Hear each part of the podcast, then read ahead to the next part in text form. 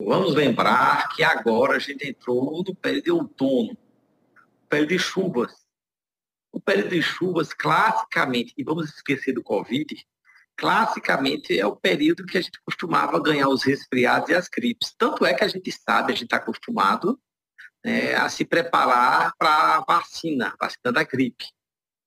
E também a população vai lembrar que nos últimos três anos, desde 2019 para cá, que nós vimos, é, nos acostumamos de alguma forma com a história do Covid. Então, o Covid deixou de ser aquela grande sensação. As gripes e resfriados nunca deixaram de existir. E o que é está acontecendo agora? Talvez a mistura dos dois. Só não temos certeza de qual dos dois está predominando possivelmente a gripe e o resfriado.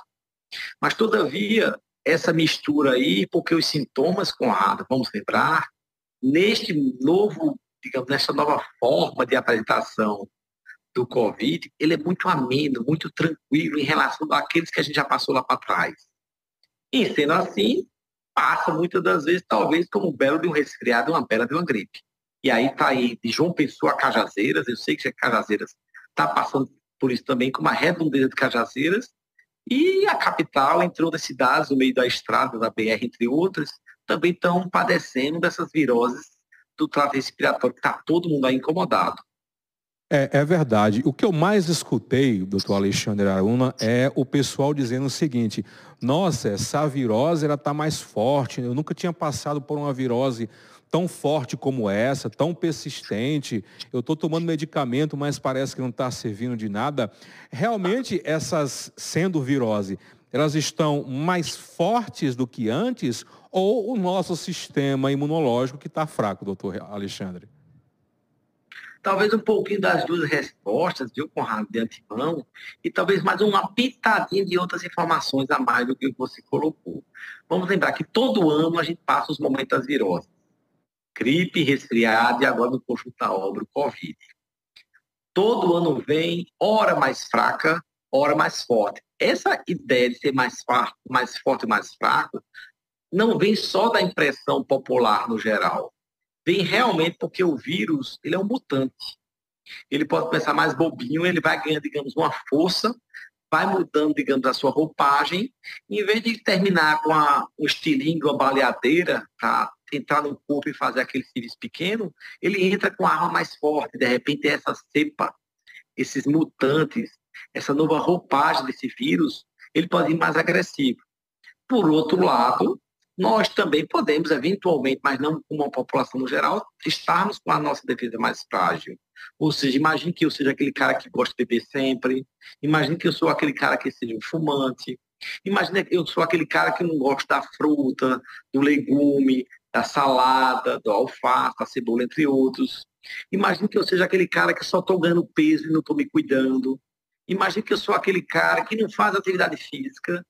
E eu também, talvez, seja aquele cara que não esteja dormindo uma noite de boa qualidade. A minha defesa vai estar frágil, Conrado. E é natural que eu, este exemplo que eu acabo de dar, possa passar por um momento mais agressivo desse vírus, é, diferente talvez do meu vizinho, diferente talvez da pessoa que trabalhe comigo, diferente talvez do meu irmão. Então, também, realmente, a defesa frágil é um fator a mais que pode estar incomodando as pessoas. Quer mudar a rota do eixo, Conrado, e quem nos ouve, quem nos assiste? Muda tudo isso. Pega os cinco dedos da mão. É água, é comida, é coisas boas da cabeça, é atividade física e é dormir bem. Você com certeza sobe sua defesa, Conrado, e a defesa mais forte, ainda com a doença, o tópico, o tema agora é virose do trato respiratório e suas consequências, mas eu vou adoecer de forma mais amena. E eu posso enfrentar melhor qualquer que seja esse tipo de doença. Há uma corrida assim preocupante de muitas pessoas que começam a sentir essas, essas síndromes virais, é a busca por antialérgicos junto com antibiótico. Essa combinação, ela é eficaz para combater esses momentos de virose ou de covid, ou se for tomado antes do tempo, pode agravar ou piorar a situação? Conrado, foi muito boa a sua colocação, dá um espaço para a gente esclarecer a população uns fatos muito importantes. Veja bem, a gente está falando de virose. Virose, quem nos ouve agora, não tem um remédio, em sua maioria das vezes, específico. Ou seja, o tratamento da virose clássico, de uma gripe e um resfriado, em sua maioria das vezes, é o que nossas avós e mães já nos ensinaram. É água, é o suco, é o chá, é o repouso. Se eu tenho febre, remédio para febre. Se eu tenho náuseas, eventualmente, remédio para náuseas. Também a paciência e uma média de 5 a 7 dias que a gente fica livre dessa. Na maioria das vezes, com rádio, isso resolve. O que é que pode algumas poucas pessoas acontecerem? E olha que são poucas, para que as pessoas não entendam que eles podem, daqui para casa, para o vizinho, para o farmacêutico, buscar um antibiótico. Porque em algumas poucas pessoas, depois de 5, 7, 10 dias mais ou menos, eles vão evoluir com a secreção mais arrastada com coloração. E aí, neste momento, orientado pelo médico, para que você não torne uma arma, um, um problema mais para o seu organismo, porque o antibiótico pode ser uma arma, uma arma inclusive fatal, pode dar problemas. Então, para que você não pague esse preço, o seu médico vai avaliar, vai entender as condições e vai dizer necessita, porque na grande maioria das vezes, mesmo após aqueles 5, 7 dias de doença, não vai ser preciso do antibiótico. E o antialérgico, Conrado, você bem colocou. Se eu estou falando para uma pessoa que tem historicamente, ah, doutor, meu nariz top sempre, escorre, coriza, tem aquela coceira, porque eu tenho rinite alérgica. E classicamente, toda vez que eu tenho uma rinite alérgica, eu preciso de um antialérgico. E sendo este caso, e novamente, com a concordância do doutor, que sabe para que existe a medicação, pode ser que aquele antialérgico ajude em alguns sintomas que eu acabei de falar, específico desse momento de doença do trato respiratório, que é a gripe e o resfriado. É, eu tenho, mandou, mandaram aqui uma mensagem aqui no meu WhatsApp, o, o Pedro, aqui da Zona Norte de Cajazeiras, não sei, doutor, eu tive, eu tive uma virose muito forte, mas eu não tive, é, é, por exemplo, secreção, nada nem rinite mas ao mesmo tempo foi aquela tosse persistente, sem catarro, e aquela sensação de, de, de peso no peito. É, aí ele pergunta, nesse caso, como tratar ou se pode ser, de repente, uma Covid? O Pedro. É, Pedro, veja bem, a gente vale todo tipo de pensamento. É claro que eu estou falando de forma inespecífica. Uhum. É, é, claro que todas as viroses não são iguais. Basta a gente olhar as nossas digitais e cada um tem uma digital diferente. Então eu posso ter uma gripe e ter uma apresentação de gripe diferente, por exemplo, do nosso apresentador Conrado, por exemplo. Então Pedro pode ter uma virose, uma virose que no seu organismo veio mais branda, mas ele se queixa de uma tosse, talvez, talvez um aperto no peito, não sei, mas que isto pode ser o despertar não só da ação do vírus, Imagina que a gente está falando com para N pessoas que eu não conheço, que eventualmente sejam asmáticos, que tem aquela famosa bronquite, que seja um ex-tabagista ou um tabagista, que tem alguma coisa dentro do brônquio que seja sensível. De repente ele pega uma virose, e eu sempre acreditando que nessa virose ele está de mal com a vida é só a virose, de repente faz acordar outra coisa que nele estava deitado dormindo. Um exemplo, com asma, bronquite, que pode ser a dor no peito, o aperto no peito, às vezes um cansaço, às vezes um chiado no peito, e a gente só fica focando na ideia da virose. Que a virose, o que é a virose? Talvez a virose foi aquela primeira batida da porta, o vírus entrou, acordou o que já existia naquele corpo, e de repente aquilo que estava adormecido acordou.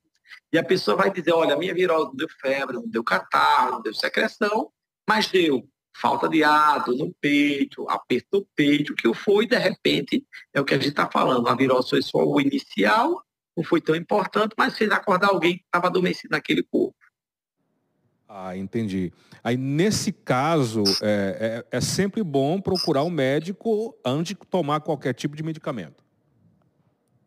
É o ideal, né, Conrado? A gente só, eu gosto só de frisar, a diferença entre o remédio e o veneno é a dose e a indicação o mesmo remédio que quem está nos ouvindo aqui dizendo, ó, oh, meu irmão melhorou, minha prima melhorou, eu estou melhor. pode ser o remédio que vai fazer mal, se não levar para o hospital e ou até matar o vizinho, irmão dele, o filho dele. Então, esse cuidado é essencial. A gente sabe que a gente está falando isso toda vez, porque a gente sabe que a população, mesmo a gente falando, ela se acha conhecedora do, da informação. Então é um cuidado que a pessoa tem que ter, porque ela está lidando com a sua própria saúde, e a sua saúde é vida.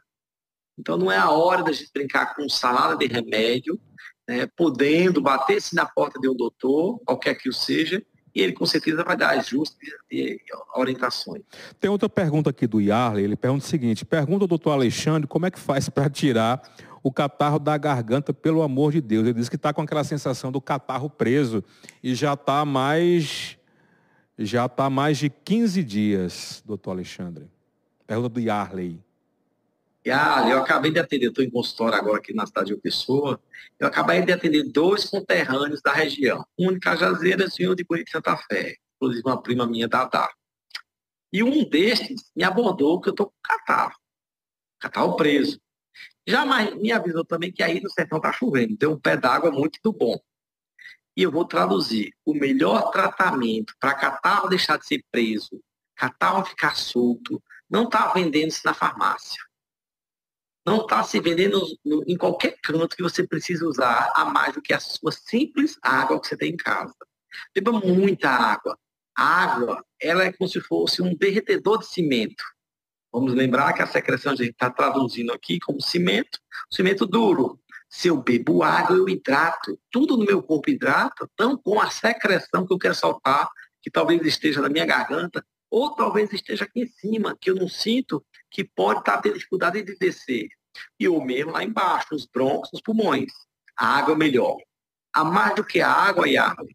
E aí, novamente, uma outra forma da gente hidratar é a nebulização só com soro. Faz nebulização só com soro, hidrata também. Isso numa regra geral.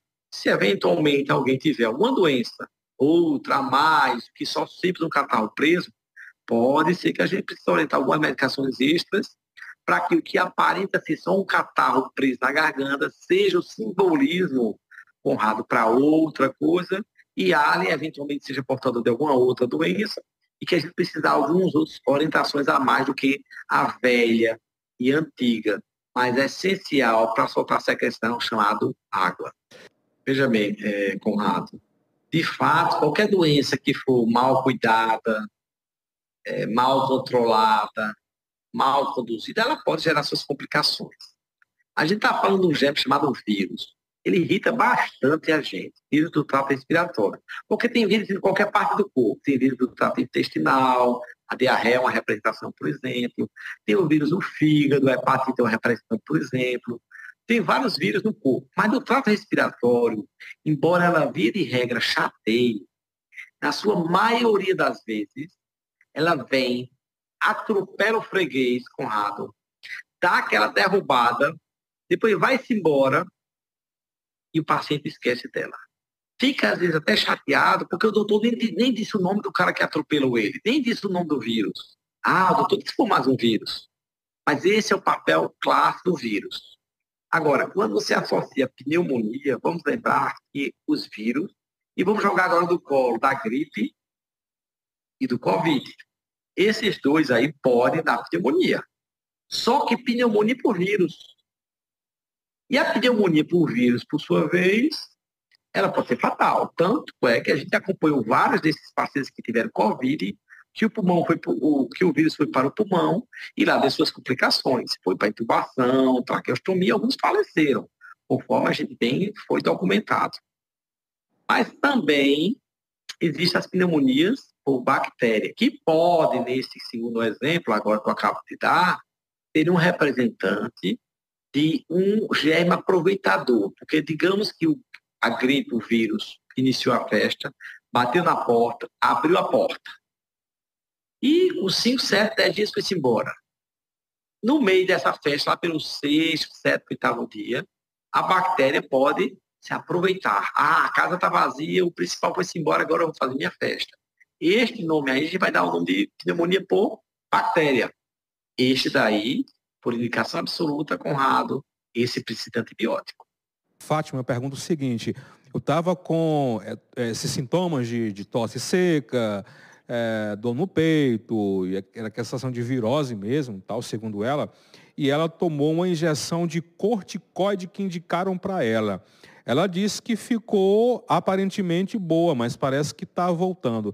A pergunta dela, essas injeções de corticóide para, ela diz, cortar a gripe, o resfriado, são eficazes ou pode, na verdade, incubar a doença e surgir algo mais, mais grave, doutor Alexandre? Vamos lá. A gente está falando de doença e toda doença tem seu tratamento.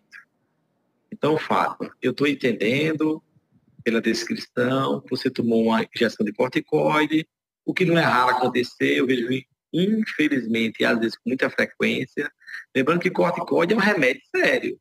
É um remédio, para quem não sabe, pode induzir a diabetes, pode induzir a pressão alta, pode induzir a cegueira, de complicações, várias das complicações. Mas é claro, há, há momentos que ele é extremamente importante para a resolução da doença. Nós não fazemos corticoide para gripe, para resfriado, de forma alguma. Corticoide não existe aí. A gente, o organismo tem, o organismo nosso tem ferramentas próprias que sozinho vai fazer reverter tudo isso.